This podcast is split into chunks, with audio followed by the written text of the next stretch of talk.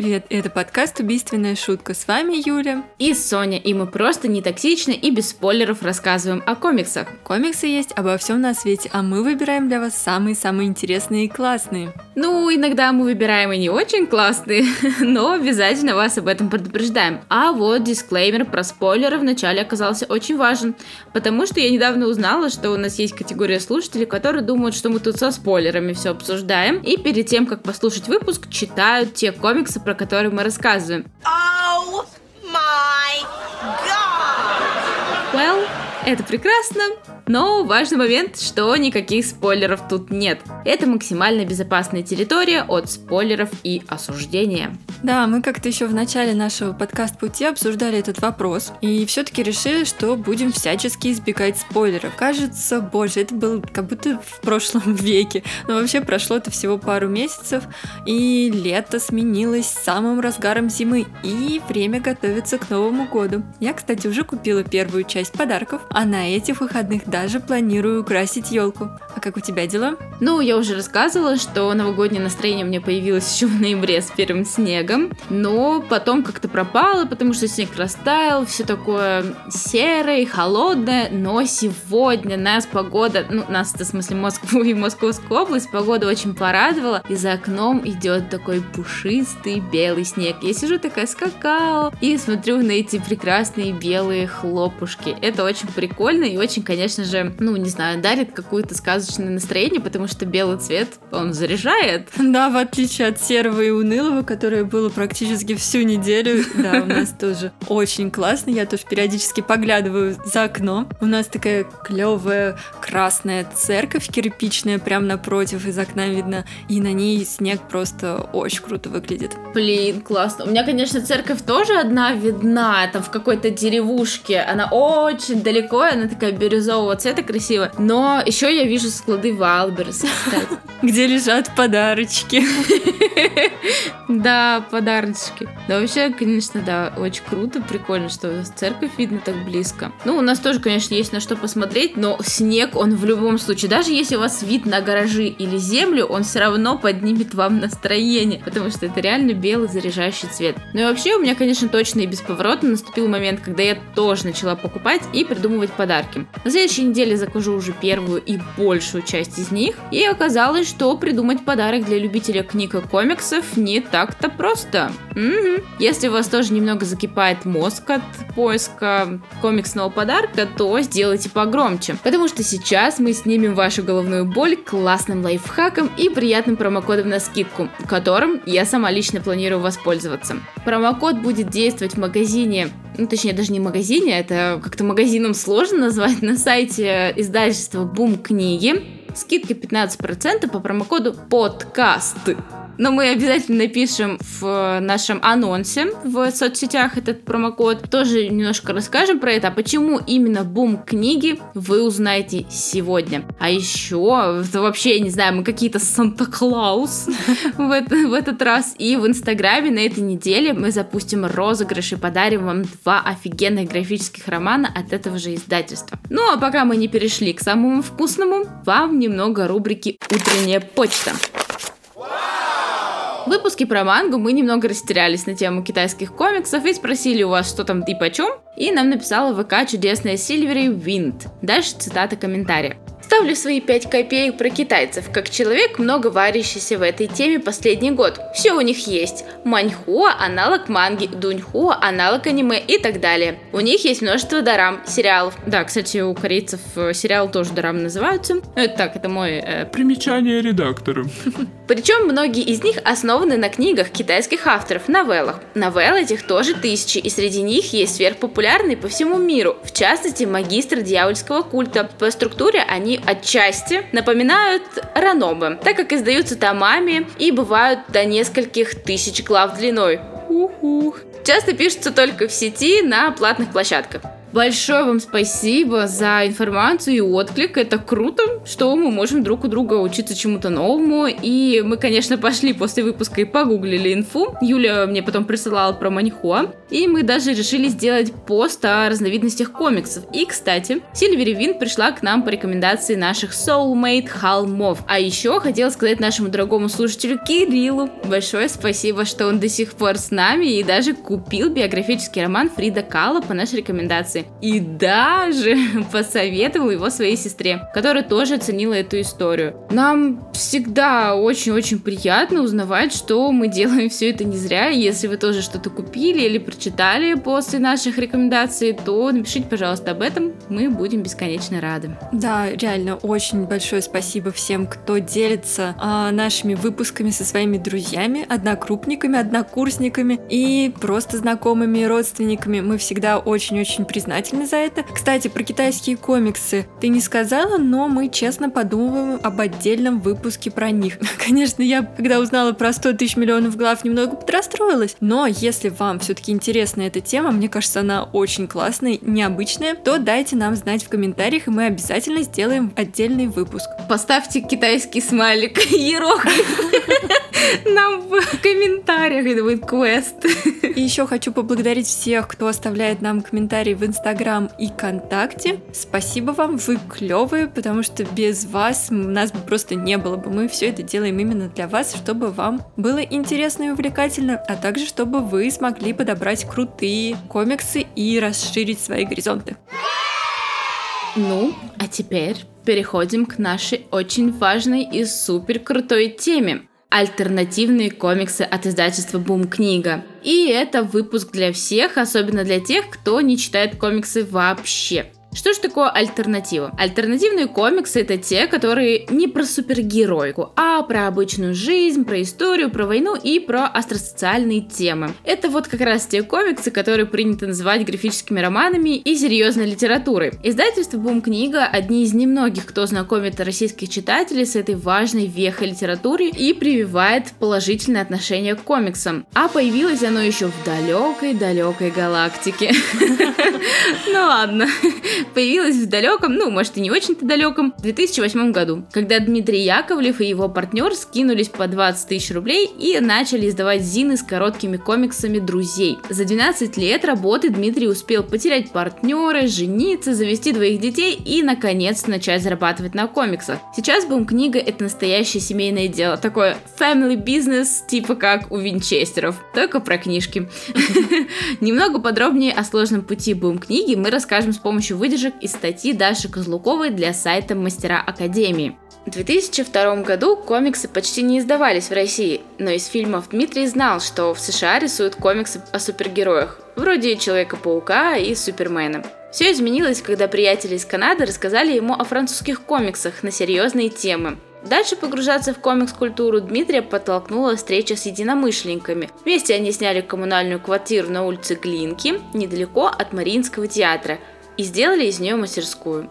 Ребята организовывали выставки, издавали зины с короткими историями и проводили фестиваль комиксов Бумфест. Одной из первых больших работ издательства стали комиксы о семье мальчика, больного эпилепсией «Священная болезнь Давида Б». Дмитрий купил эту книгу на ярмарке во Франкфурте и просто обалдел. Его настолько впечатлил комикс, что они устроили выставку художника в Петербурге и купили права на издание. Амбициозный проект для издательства, который до этого издавало только Зины.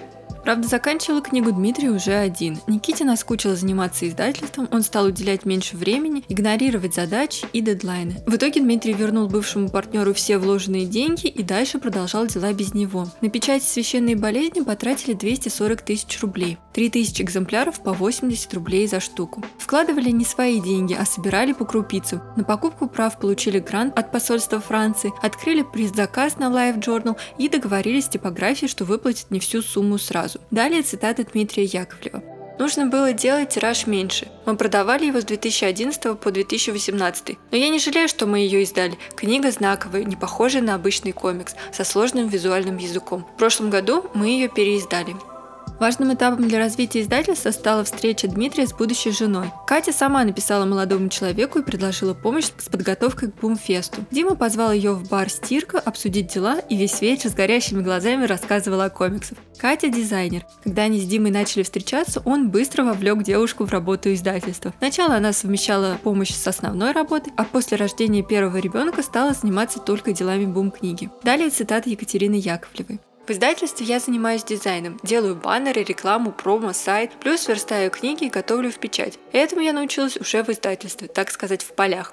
Особенно сложно было в 2015 году, когда рубль упал в два раза, но кризис также стал точкой роста. За 2016 год издательство выпустило 12 книг. Так много еще не удавалось выпускать никогда. Оборот вырос на 90% по сравнению с 2015. Дмитрий перестал искать подработки и с того момента полностью занимался издательством. Он отмечает, что сейчас у них лучший каталог комиксов в стране, поэтому ему хочется, чтобы так было и дальше. У меня нет цели, чтобы все полюбили комиксы. Этого и не произойдет. А изменить отношения, оно и так меняется и будет меняться дальше.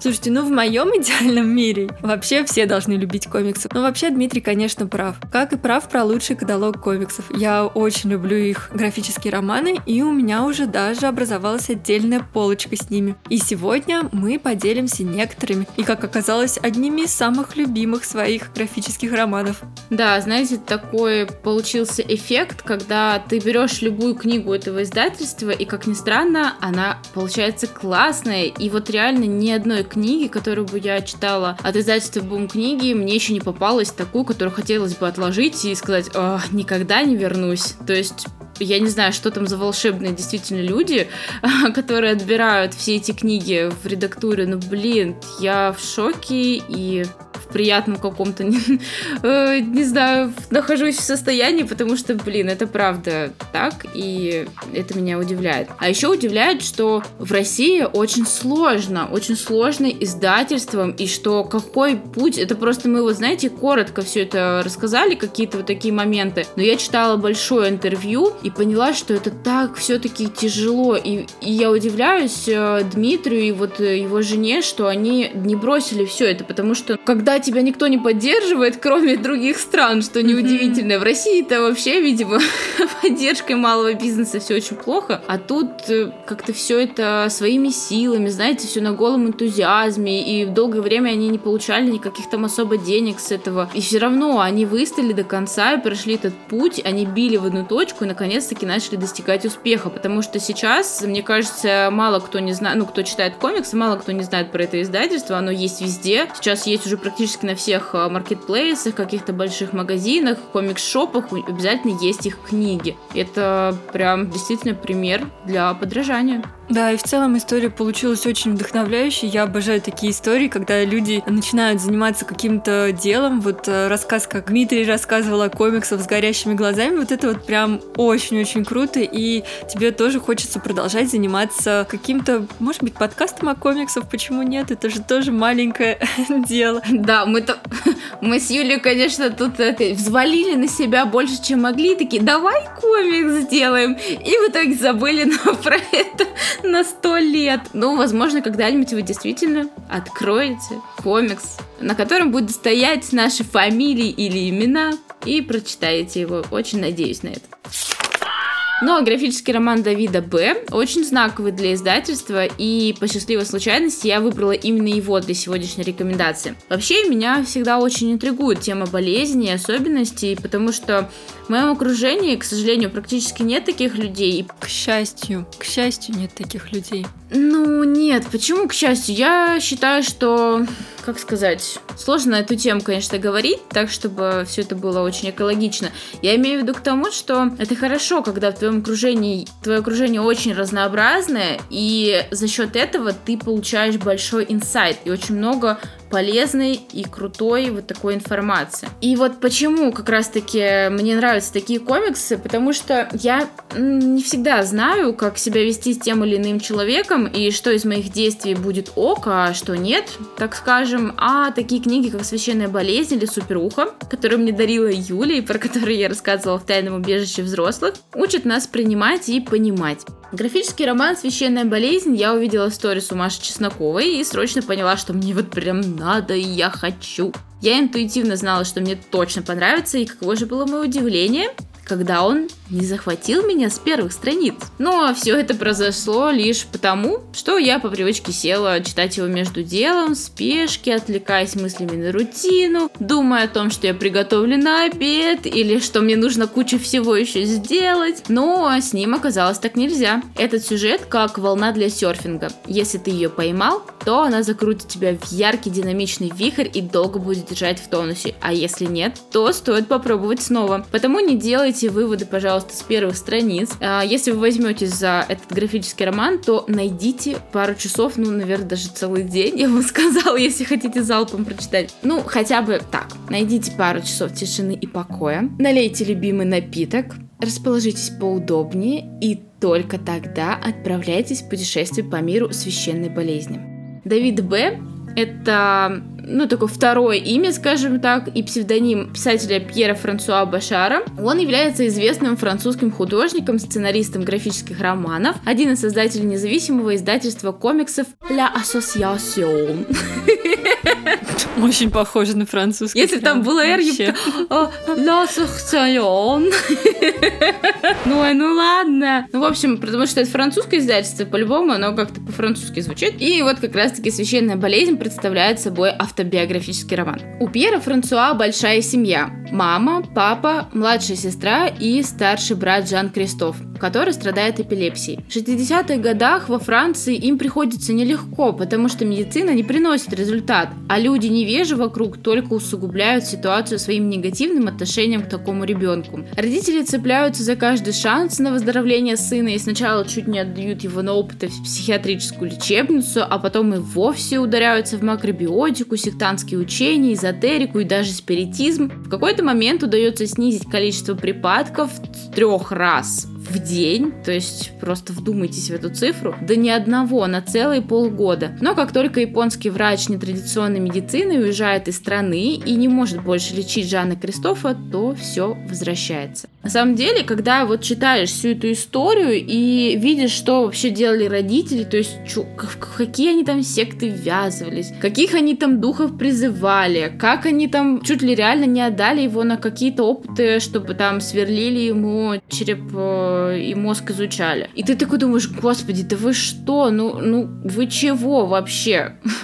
Хочется просто защитить этого мальчика, сказать, отвалите от него все просто, дайте ему спокойно жить. Но ты понимаешь потом, чем глубже ты выгружаешься в эту историю, что это просто самое, что ни на есть отчаяние. И ты сам даже не понимаешь, как бы ты поступил в этой ситуации, потому что действительно, когда вот твой ребенок так мучается, когда все вокруг из этого мучаются, что там, ну, опять же, эпилепсия это не, не шутка, и ребенок или человек, который этим страдает, он, когда у него случается припадок, он может упасть, пораниться, потому что он не контролирует свое тело в этот момент, и как это все страшно, и, и понятно, что вот они шли на такие реально отчаянные меры уже просто от безысходности и начинаешь их как-то лучше понимать и перестаешь осуждать, ну, как-то внутренне. Поэтому здорово, что вся эта история написана очень подробно. И, как э, пишет сам автор об этой ситуации, теперь нашей жизнью управляют часы. Можно ли так жить? Но болезнь нас не спрашивала и преспокойно обосновалась у нас дома. Она спит в моем брате, а когда просыпается, набрасывается на всех нас.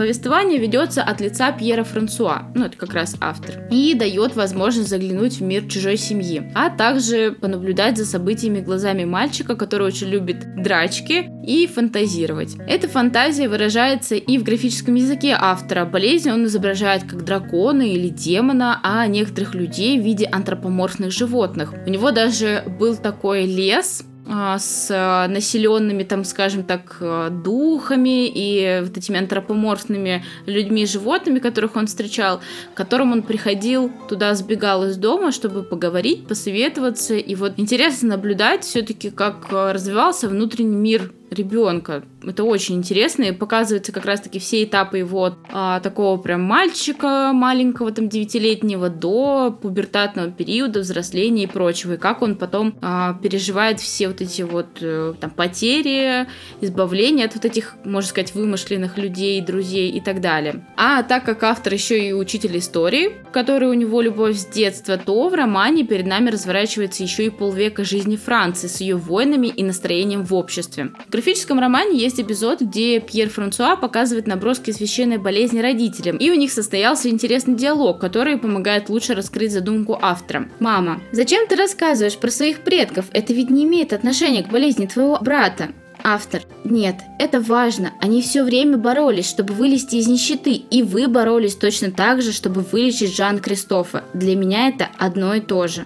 Этот роман поистине монументальный. Не побоюсь его даже сравнить э, с «Войной и миром» или «Отверженными Гуго». По толщине он уж точно может с ними соревноваться. Это такой прям действительно монументальная толстая книга. При этом он совершенно не отягощен сложным языком. Его легко и интересно читать, даже несмотря на то, что авторы много размышляют о смерти, философии и истории. Здорово, что появляется все больше литературы, где мы можем узнать о какой-то болезни или особенности, чтобы научиться относиться к ним адекватно. Ну а если вы вообще предвзято относитесь к комиксам, то однозначно рекомендую ознакомиться со священной болезнью. Роман откроет вам чудесный мир литературы с иллюстрациями. Вау, слушай, я еще не читала «Священную болезнь», но после такого отзыва чувствую, что мне очень надо. Я сегодня начну с очень классного комикса, но он вызывает реально очень много противоречивых чувств. И когда я его читала, мне очень хотелось с кем-то все это обсудить. Сама история неимоверно интересная, но сеттинг просто не может оставить равнодушным. Меня от всего происходящего буквально подкидывало и переворачивало. Ну а больше всего от того, что это все было совершенно реально. Что это не какой-то придуманный автором мир, а абсолютно настоящий, который сейчас не сильно-то изменился. «Араб будущего» — одна из моих любимых серий комиксов. Сейчас у Бум книги вышли первые два тома. Я оба с огромным удовольствием и интересом прочитала, и теперь очень-очень жду продолжения. Вообще, графический роман «Араб будущего» переведен на 22 языка, удостоен премии Los Angeles Times Books Prize и главного приза Международного фестиваля комиксов в Ангулеме. Он написан и проиллюстрирован французским автором и режиссером Риадом Сатуфом, который родился 5 мая 1978 года в Париже. Кстати, в качестве карикатуриста он работал в известном журнале Шарли Эбдо с 2004 по 2014 год. А как режиссер и сценарист он известен по фильму «Красивые парни», получившему премию Сезар за лучший дебют, и также по абсурдистской комедии, снятой в 2014 году который называется «Джеки в царстве женщин», и одну из главных ролей в которой сыграла Шарлотта Генсбург. Да, вы можете ее знать по нимфоманке или антихристу.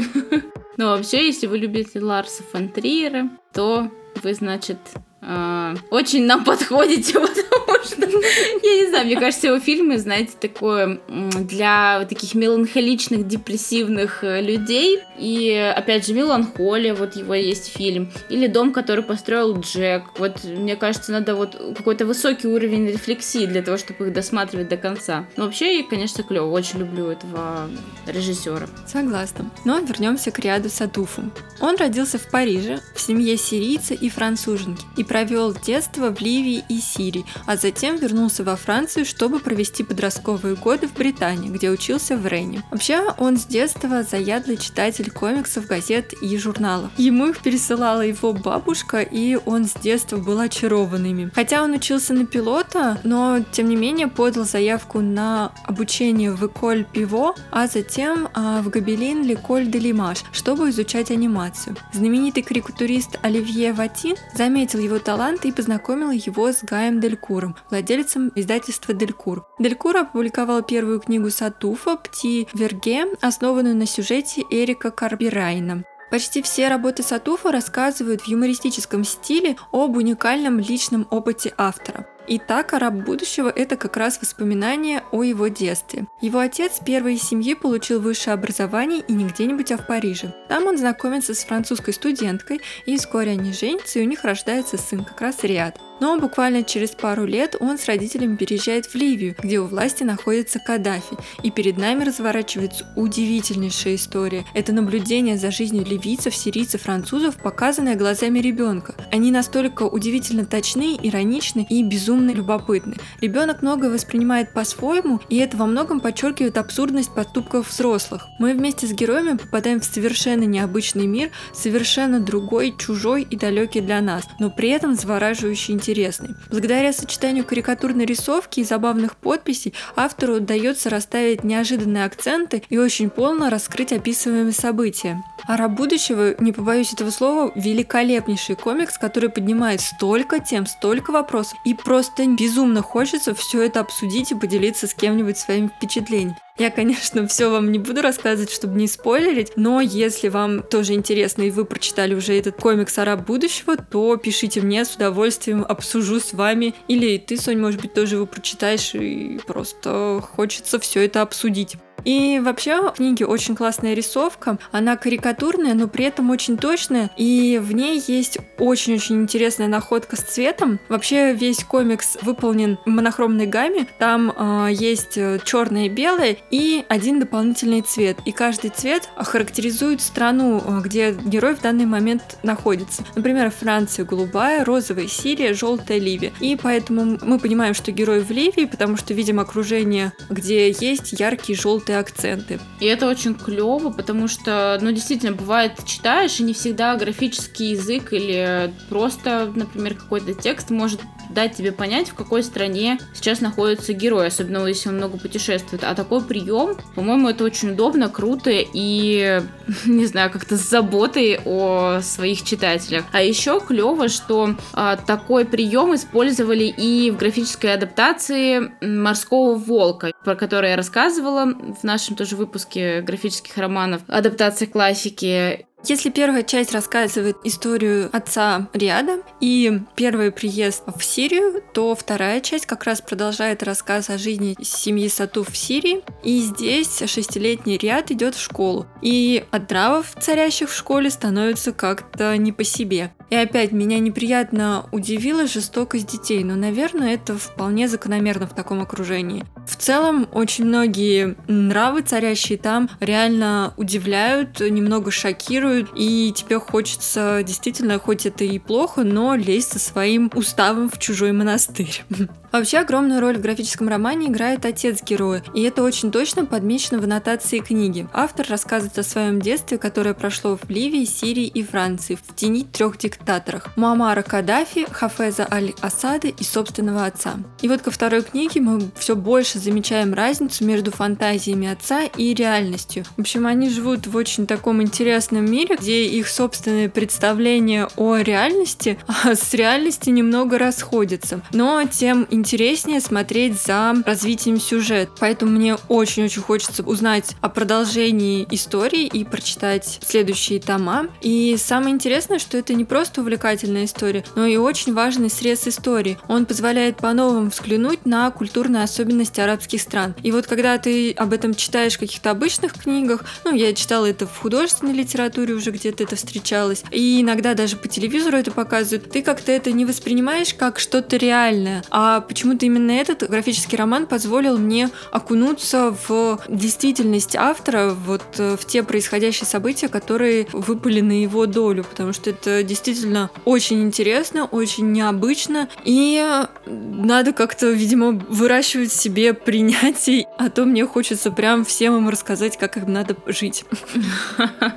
Ну, это было первый такой неоспоримый плюс, ну а второй неоспоримый плюс таких книг, что, например, я лично вообще далека от политики, очень не люблю всю эту информацию, и стараюсь не смотреть новости, потому что это рассадник депрессии и каких-то ложных э, таких политических заявлений, которые все это перемешано под э, какие-то удобные реалии, и все показывается нам немножко с другой стороны. А здесь как раз-таки, во-первых, все это интересно преподнесено. Ну, блин, прочитать газету, где сухим языком это все пишется, или увидеть, как это оживает в картинках на страницах таких комиксов. Это вообще разные вещи, и мне кажется, в таком формате политику, историю и прочее я воспринимать буду просто на ура. И мне кажется, это действительно классный и большой, огромный плюс. Да, и еще к одному из огромных плюсов автора следует отнести то, что все его истории поданы достаточно иронично и весело. Реально а, юмор очень классный, очень много смешных сюжетов, при этом тебя, в отличие от тех же новостей по телевизору, не затянет в какое-то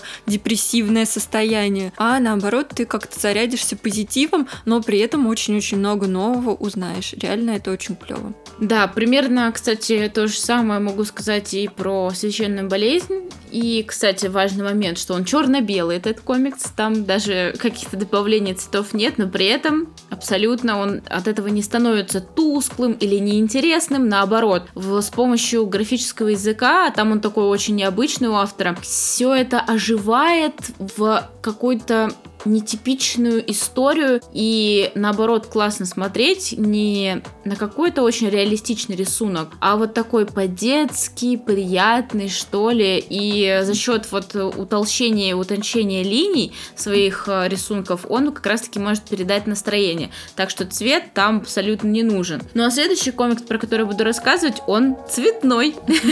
Вот, и совершенно неожиданно после прочтения попал в мой топ-10 любимых графических графических романов. Это завораживающая адаптация классики под названием Джекил и Хайд. Каждый фрейм Лоренцо Матоти можно оформлять в рамку и выставлять в галерее как отдельное законченное произведение. Если вы читали «Стигматы», то уже знакомы с этим итальянским художником и автором комиксов, а если нет, то графический роман Джекил и Хайд может стать отличным началом для знакомства с человеком, чьи иллюстрации публиковались в таких журналах, как Cosmopolitan, Vogue, The New Yorker и Vanity Fair. Лоренцо Матоти родился родился 24 января 1954 года в Северной Италии. Он с раннего детства увлекался комиксами, однако поступил на архитектора. В то время не было ни школ, ни университетов, где обучали бы иллюстрированию или рисованию комикса. Школу архитектуры он не окончил, но именно она, как говорит сам художник, научила его чувствовать пространство, создавать многослойность композиции и использовать разную перспективу. Ну, тут я, конечно, не могу не согласиться, потому что действительно умение делать как какой-то красивый задний план, например, там какое-то очертание города или еще что-то, это большой лично от меня плюс художнику, и архитектура тут наверняка имела колоссальную роль. Например, потому я и люблю иллюстрации Либермеха за то, что он очень красиво изображает город. Ну, просто вот смотришь и хочется каждое окошечко разглядеть. Свои первые комиксы художник создал в классическом стиле, но скоро понял, что ему это неинтересно, и он хочет рассказывать различные истории в разных стилистиках. Но это такой, знаете, человек-оркестр. Это на меня очень похоже, потому что, знаете, хочется все разное попробовать, и он такой тоже. Я хочу все разное. Матойти является самым живописным из всех представителей группы. В его работах чувствуется стремление соединить комикс с искусством. По крайней мере, стоит попытаться, прежде чем говорить, что это невозможно, говорит художник. Должно быть именно поэтому его комиксы так и интересны. Создавая Джекил и Хайд, Матоти и Крамский взяли за основу повесть Роберта Льюиса «Странная история доктора Джекила и мистера Хайда» и открыли в ней новые грани. Например, то, чем занимался Хайд, когда Джекил выпускал его наружу, Льюис просто и лаконично описал нам как «недостойные удовольствия». Здесь же авторы раскрыли все карты. Они очень откровенно и невероятно эстетично показали эпизоды убийств и насилия, которые совершала темная сторона доктора. Помимо этого, действия сюжета перенесены из Англии в Германию. Немного о сюжете. Нас тут немножко пожурили по поводу того, что, знаете, вот когда а, где-то там пишут э, какой-то отзыв или рецензию, или говорят про что-то, и такие, ну, наверняка вы знаете там это что-то, потому что это очень известно, и люди такие, а, а, а в смысле, э, нет. И, в общем, очень обижаются, потому что, ну, действительно, иногда какие-то очевидные истории ты можешь не знать, и это абсолютно нормально. Вот, поэтому будем, э, мы, конечно, стараемся очень все подробно рассказывать, но будем еще подробнее. Да, в этом как раз определенная сложность есть, чтобы и о сюжете рассказать, и спойлеров избежать. Будем учиться. Да-да. Будем э, вырабатывать скилл. Ну, поэтому немного о сюжете все-таки расскажу. Добропорядочный доктор Джекил любит покутить, но при этом сохраняя положительную репутацию. Он одержим мыслью, что человек на самом деле не един, но двоичен и решается на эксперимент. Создав сыворотку, способную пробудить в нем иную телесную форму, доктор делает себе инъекцию и спустя время трансформируется в мистера Хайда. Благодаря новой сущности, доктор теперь может воплощать все свои самые грязные и темные желания и с помощью этой сыворотки возвращаться обратно. Но, как несложно догадаться, хорошего конца у такой истории быть не может. В 2003 году Лоренцо получил премию Айснера за этот графический роман, что абсолютно неудивительно. Графика Матоти очень похожа на работы Пикассо и Гросса, его мягкие, плавные, пастельные люди перемежаются с четкими угловатыми задними планами. Все это заполнено ярким зеленым, красным, фиолетовым и желтым цветом, а каждый фрейм заставляет вглядываться глубже и завораживает. Вот просто 100% из 100 потому что у меня даже есть, кстати, закладочка теперь с одним фреймом а, Лоренцо Матотти, я теперь ее берегу как зеницу ока, потому что мне нравится этот эпизод,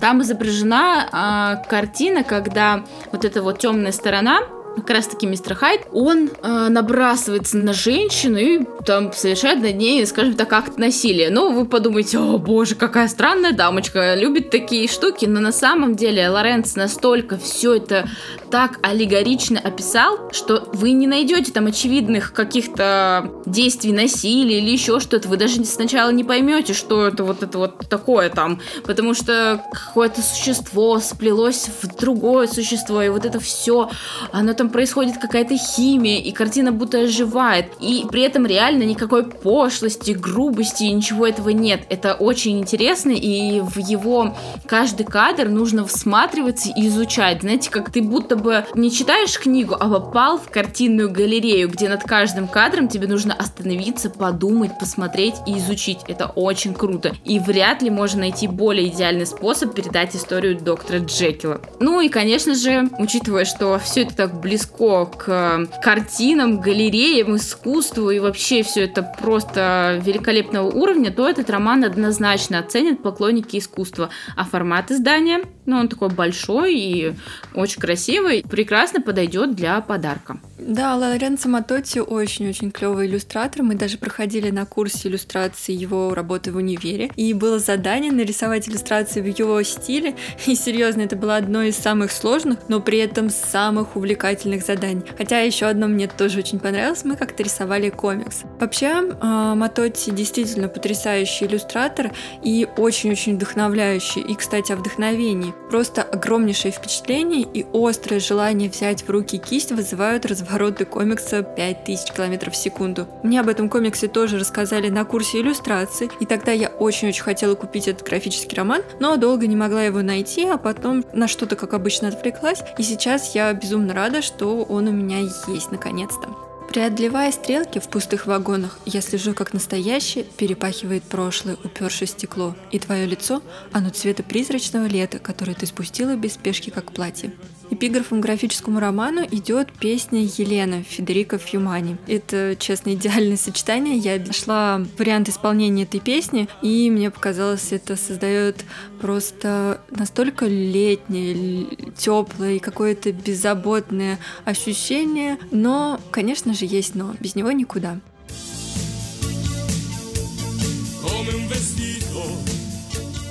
кстати, если у вас острая тоска по лету, то этот графический роман вам просто необходим. В нем фантастические фреймы с итальянскими пейзажами. Залитые солнцем, пронизанные теплом, уютные итальянские улочки покорили меня с первой страницы. Ну и зимние пейзажи Осло даже ничуть не хуже, как и развороты, где есть кадры с Египтом. Вообще, пейзажи в этом графическом романе моя отдельная огромная любовь.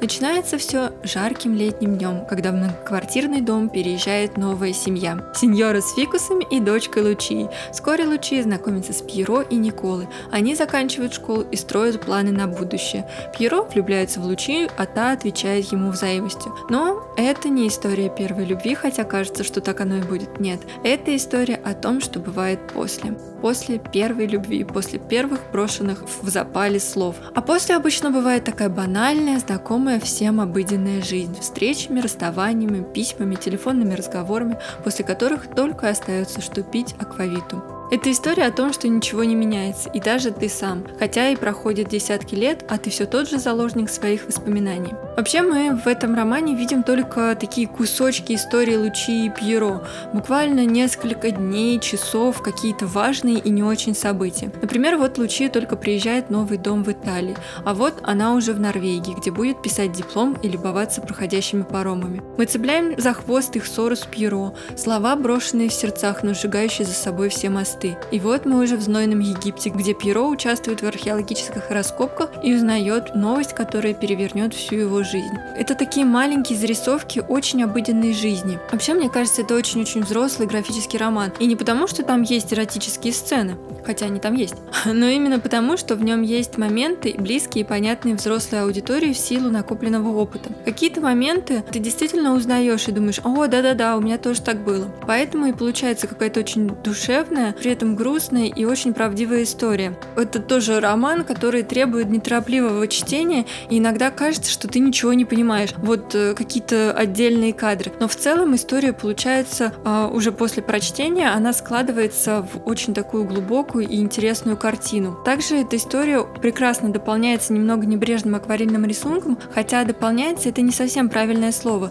Здесь настолько текст и иллюстрации сплетены, что просто ну, невозможно друг без друга. Опять опять же, здесь а, нет супер каких-то проработанных фреймов, и персонажи совсем не детализированы. Но при этом, например, а, спустя какое-то количество лет они меняются, взрослеют, при этом остаются узнаваемыми. И в целом создается очень приятная такая теплая визуальная часть. И, опять же, пейзажи просто великолепны. Любовь, мое сердечко отданы им безвозвратно. За этот графический роман Мануэль Фьор получил в 2010 году премию «Лучший автор» на итальянском фестивале комиксе Лука Comics and Games и премию «Лучшая книга» на французском фестивале в Ангулеме. В завершение буквально пару слов об авторе. Он родился в 1975 году в Чизене, Италии. В 2000 году получил диплом архитектора Венеции, после чего переехал в Берлин, где и начал свою карьеру архитектора иллюстратора и иллюстратора. 2003 года он начинает рисовать графические новеллы, он сотрудничает со множеством разных журналов, а с 2011 года начинает работать с Нью-Йоркером. Вообще, для иллюстратора сотрудничество с Нью-Йоркером или Таймс это неимоверно круто и огромный шаг вперед. И обложки для них это фактически отдельный вид искусства. И, кстати, многие обложки потом отдельно продаются как постеры, и вот некоторые обложки я бы реально сама бы купила. Например, моего любимого Тамины.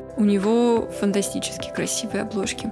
Так же, как и у Матоти, о котором ты раньше рассказывала. Да, вот обложку Матоти я бы точно купила. Я смотрела, кстати, в интернете, как они выглядят. И причем у него такой стиль, что, ну, я уже говорила, что он любит писать в разных каких-то звучаниях свои картины, и действительно не всегда понятно, что это он. Потому что вот вроде есть какой-то общий почерк, но он старается действительно делать все по-разному. И обложки у него очень разные, и мне кажется, каждый на свой вкус что-то найдет. Мануэль Фьоре сейчас живет в Париже, и до этого какое-то время прожил в Осло, поэтому все его развороты настолько детально красивые и прекрасно передают атмосферу этих городов. Как раз 5000 км в секунду его самый известный роман, графический, но далеко не единственный, и мне было бы очень интересно прочитать его Целестию, может быть ее когда-нибудь тоже переведут, а может быть я поеду во Францию и почитаю там оригинал. Ммм, это было бы весьма... Ты, кстати, по-моему, французский изучаешь, да? Сколько я помню. Oui. Уи-уи. а, самое забавное, что я хотела, кстати, взять именно этот роман в наш выпуск про французские комиксы. Кстати, Алексей, здравствуйте. Спасибо, что предложили сделать такой выпуск. И мы обязательно его сделаем. Уже начали даже готовиться. Но, во-первых, ты уже рассказала про этот комикс, а во-вторых, он оказался итальянским во всех смыслах. И я просто такая в шоке, потому что там на сайте, где я хотела заказать, написано Франция. И оказалось, что почему? Потому что он впервые был издан как раз во Франции, но э, художник и автор его итальянец, и действие основное происходит в Италии. Про Францию там вообще ничего нет.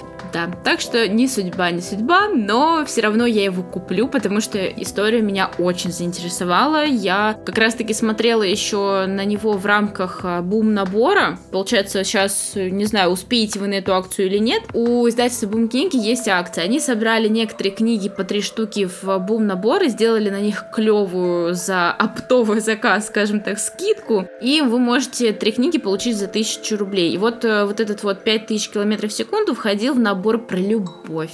Я очень хотела его купить. Хотя он не очень про любовь.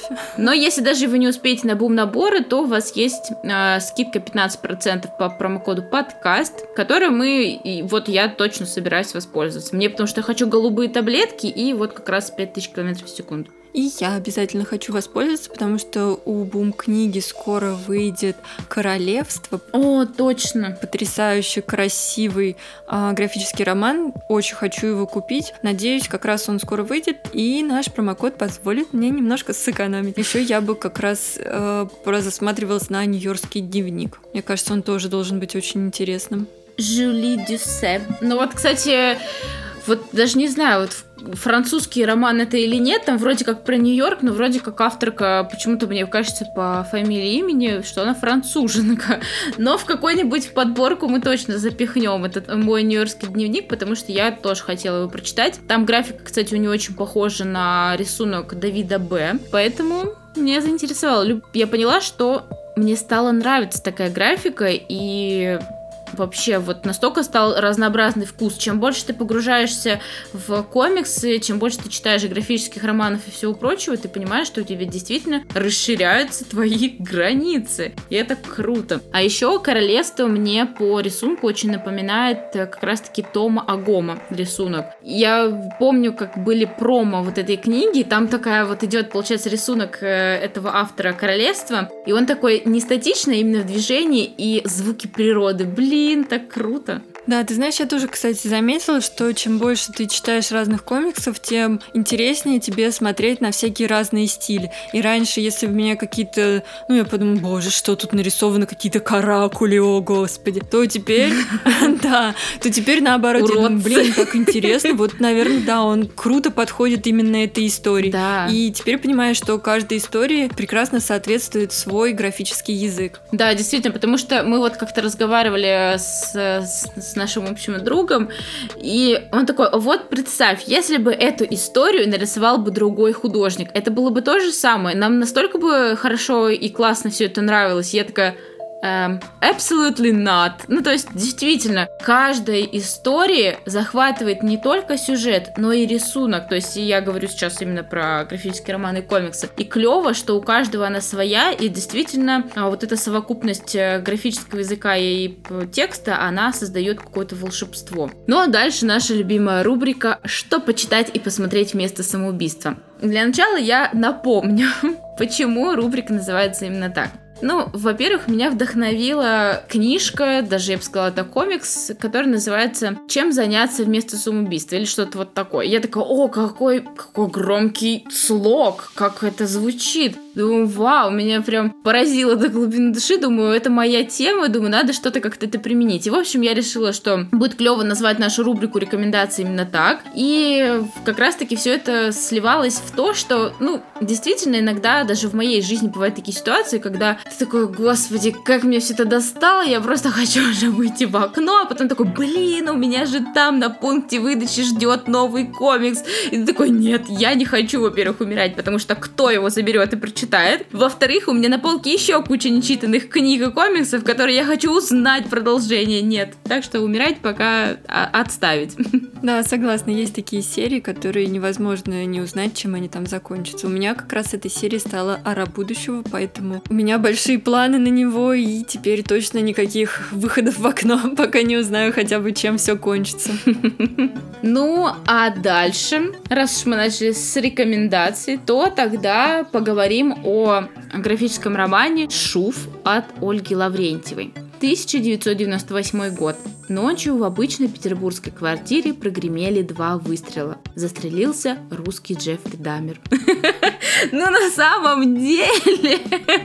А, на самом деле нет, но главный герой Василий, вокруг которого строится весь сюжет, лично мне очень похож на Дамера. У него даже очки той же самой формы. И отделаться от этой мысли я не могу до сих пор. Хуже того, еще и меня заразило этой мыслью, потому что я уже после твоего отзыва стала знакомиться с Шувом, и тоже не могла отделаться от мысли, что, блин, реально Джеффри Дамер. Ну, реально, если. Очень похож. И он такой, знаешь, тоже в этом плане такой, э, как сказать, ну, немножко такой в себя весь погруженный, депрессивный парень. Я такая, ну, это Джефф, это Джефф, просто made in Russia. Ну а если говорить о сюжете, то двое детей с хорошей фантазией и тягой к творчеству узнают о самоубийстве сына соседей по даче и начинают собственное расследование, которое приводит их к неожиданному финалу. Эта история является самым что ни на есть crime, потому что написана и нарисована Ольгой Лаврентьевой по своим детским воспоминаниям. Это придает Шуву неимоверно эффектный бэкграунд. На первый взгляд, детский карикатурный рисунок по мере чтения раскрывается и кажется очень органичным для такого готического сюжета, хотя и без своеобразного юмора тут не обошлось. Над некоторыми фразами героев я от души посмеялась. Например, вот это, как она изображает э, пьяную маму этого Василия, она там какую-то фигню несет, и она такая вся как, это, как лапша. В общем, это очень смешно. А некоторые фразочки просто в самое сердце. Согласна, да. Мне очень понравилось, как, э, как она показала, как дети играли вот в этих двух медведей и куклу. Это просто и в 90-е очень. Путан. Она такая, а что такое путан? Это было очень забавно, конечно. Да, но, честно признаться, мне сначала комикс вообще не зашел. Я что-то после 12-часового рабочего дня решила его что-то быстренько прочитать, но поняла, что что-то не то написала Соня. Соня, что там вообще происходит? Какая-то депрессия, а что делать? Ну и на следующий день я уже решила подойти к этому графическому роману просто open mind, с открытым сердцем, с чистого листа на него взглянуть и тогда он мне, правда, зашел очень круто. И тогда я поняла, что а, уже в целом, когда прочитав историю, поняла, что именно этот стиль рисунка ему отлично, просто замечательно подходит. И, а, конечно, насладилась ностальгией по 90-м, хотя не знаю, откуда она у нас может взяться. По фильмам и книгам, если только. А почему?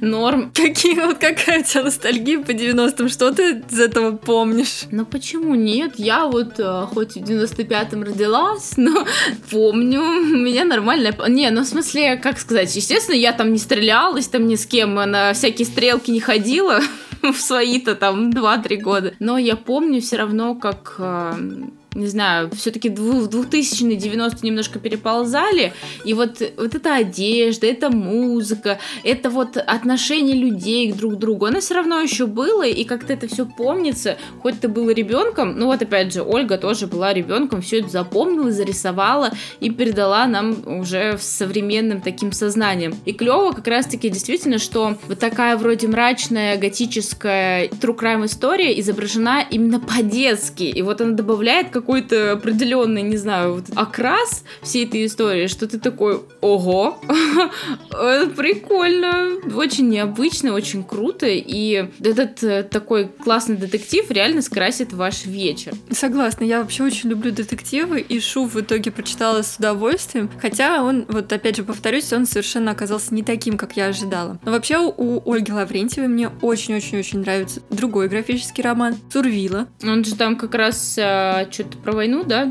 Вроде как. Да, он о блокаде Ленинграда, и о нем мы расскажем в следующий раз, думаю, в какой-нибудь особой подборке, как раз, может быть, на военную тематику что-нибудь мы придумаем такое. В мае? В мае, в мае. Если мы доживем, пишите нам хорошие комментарии, пишите нам свой фидбэк, даже если мы что-то накосячили, давайте разбираться вместе. В общем, э, какая-то ваша поддержка поможет нам дожить до мая и рассказать про Сурвилы и военные комиксы. Ну а сегодня мне очень хочется вам порекомендовать небольшие, но очень классные графические дневники Юлии Никитиной. Кстати, у нее буквально на прошлой неделе вышел новый графический роман «Знаки течения». Но вообще я не успела еще с ним ознакомиться, но обязательно это сделаю. Вообще он просто только недавно вышел из типографии. Поэтому вот как раз «Знаки течения», «Нью-Йоркский дневник», «Королевство». Я уже практически формирую свою корзину на сайте издательства. Да-да. А поможет мне сэкономить наш промокод. Не забывайте о нем и пользуйтесь им с удовольствием на покупку подарков себе и близким. Ну а пока вернемся к полуночной земле когда дни становятся короче, а за окном завывает холодная злая вьюга, самое время для горячего коктейля... коктейля. Ух ты, вау! Оговорочка по Фрейду! Горячие коктейли, горячие парни! Мне кажется, это точно поможет скрасить зиму. Вообще у меня было горячее какао, но думаю, горячий коктейль тоже хороший вариант. Да-да. А, тогда отлично подойдут также уютные пледы и душевные истории. А истории те, которые дают веру в будущее и силы, чтобы идти за своей мечтой. А вообще, оба графических романа Юлии Никитиной – это очень личные и очень-очень трогательные истории. Юлия родилась в Салихарде и в первом комиксе рассказывает о своем детстве, своей маме и пути, который ей пришлось пройти и который ей еще только предстоит. И вот как раз по продолжению этого пути мы узнаем в дневнике штормов. Салихард – это точка света в ледяной темноте тундры, но для Юли это прежде всего дом, место, где она выросла, где оставалась ее мама, самый близкий ей человек, вырастивший ее в одиночестве. Но дом приходится покинуть, ведь чтобы стать кем-то, приходится убежать все дальше и дальше. О продолжении ее пути можно узнать в дневнике штормов. Это такой дневник путешествий, и это путевые заметки о дороге из Салихарда к Карскому морю. Вообще интересно, что у Юли есть определенные ментальные особенности, и у нее как раз из-за тревожного расстройства, которое начинается, когда она переезжает из родного города, она с трудом может ездить в общественном транспорте, но при этом она отправляется так далеко от дома и много путешествует, причем на поезде обе эти книги очень личные и очень-очень трогательные. Путевые заметки, например, наполнены удивительными местами необычными историями о прекрасном и далеком севере. Вообще, очень классная рисовка в графических романах. Здесь практически нет рамок, буквально один фрейм перетекает в другом. Очень много воздуха, света и, честно, оба комикса черно-белые, но при этом они оживают и искрятся разными красками. И сразу очень хочется куда-нибудь поехать, что-нибудь нарисовать, рисовать, творить вот реально очень вдохновляющие истории. И я закончу рекомендацию такой интересной цитатой из дневников Юлии Никитиной. Зачем мне все это? Зачем люди путешествуют? Ох, а что если опять начнется паническая атака? Как будто это самое страшное, а? Нет, самое страшное для меня, как ни странно, прожить скучную жизнь. Такую, в которой я ничего не увижу и ничего не узнаю. Это страшнее тошноты, людей, транспорта и социальной неловкости. Этот страх гонит меня в прямом смысле на край земли. Честно, очень сильно отдаются где-то в глубине души все ее эмоции. Они очень ярко откликаются. И думаю, ее мысли, страхи и переживания будут близки практически каждому. Но вот обычно их скрывают где-то в глубоких холодных уголках души. То, что Юля э, их так смело этим делится, реально вызывает восхищение и вдохновение на какие-то дальнейшие совершения. Да, я на них тоже засматривалась после твоего отзыва. Такая думаю, мне нужно приложить к моей раненой душе эту книжечку. Да-да-да, отлично подходит. Вместе с горячими напитками, коктейлями и все такое. А, ну вообще, да, конечно, круто. И действительно, я повторюсь, наверное, но черно-белая история это не значит, что она какая-то блеклая или неинтересная, а наоборот. Ты подключаешь свою фантазию и раскрашиваешь ее так, как тебе хочется. Ну а дальше создайте полную тишину вокруг и замедлитесь. Вас ждет полное погружение в простую и грандиозную человеческую жизнь. Март 1956 года Аляска. На свет появляется человек, чьими глазами вы понаблюдаете за течением жизни от рождения и до смерти.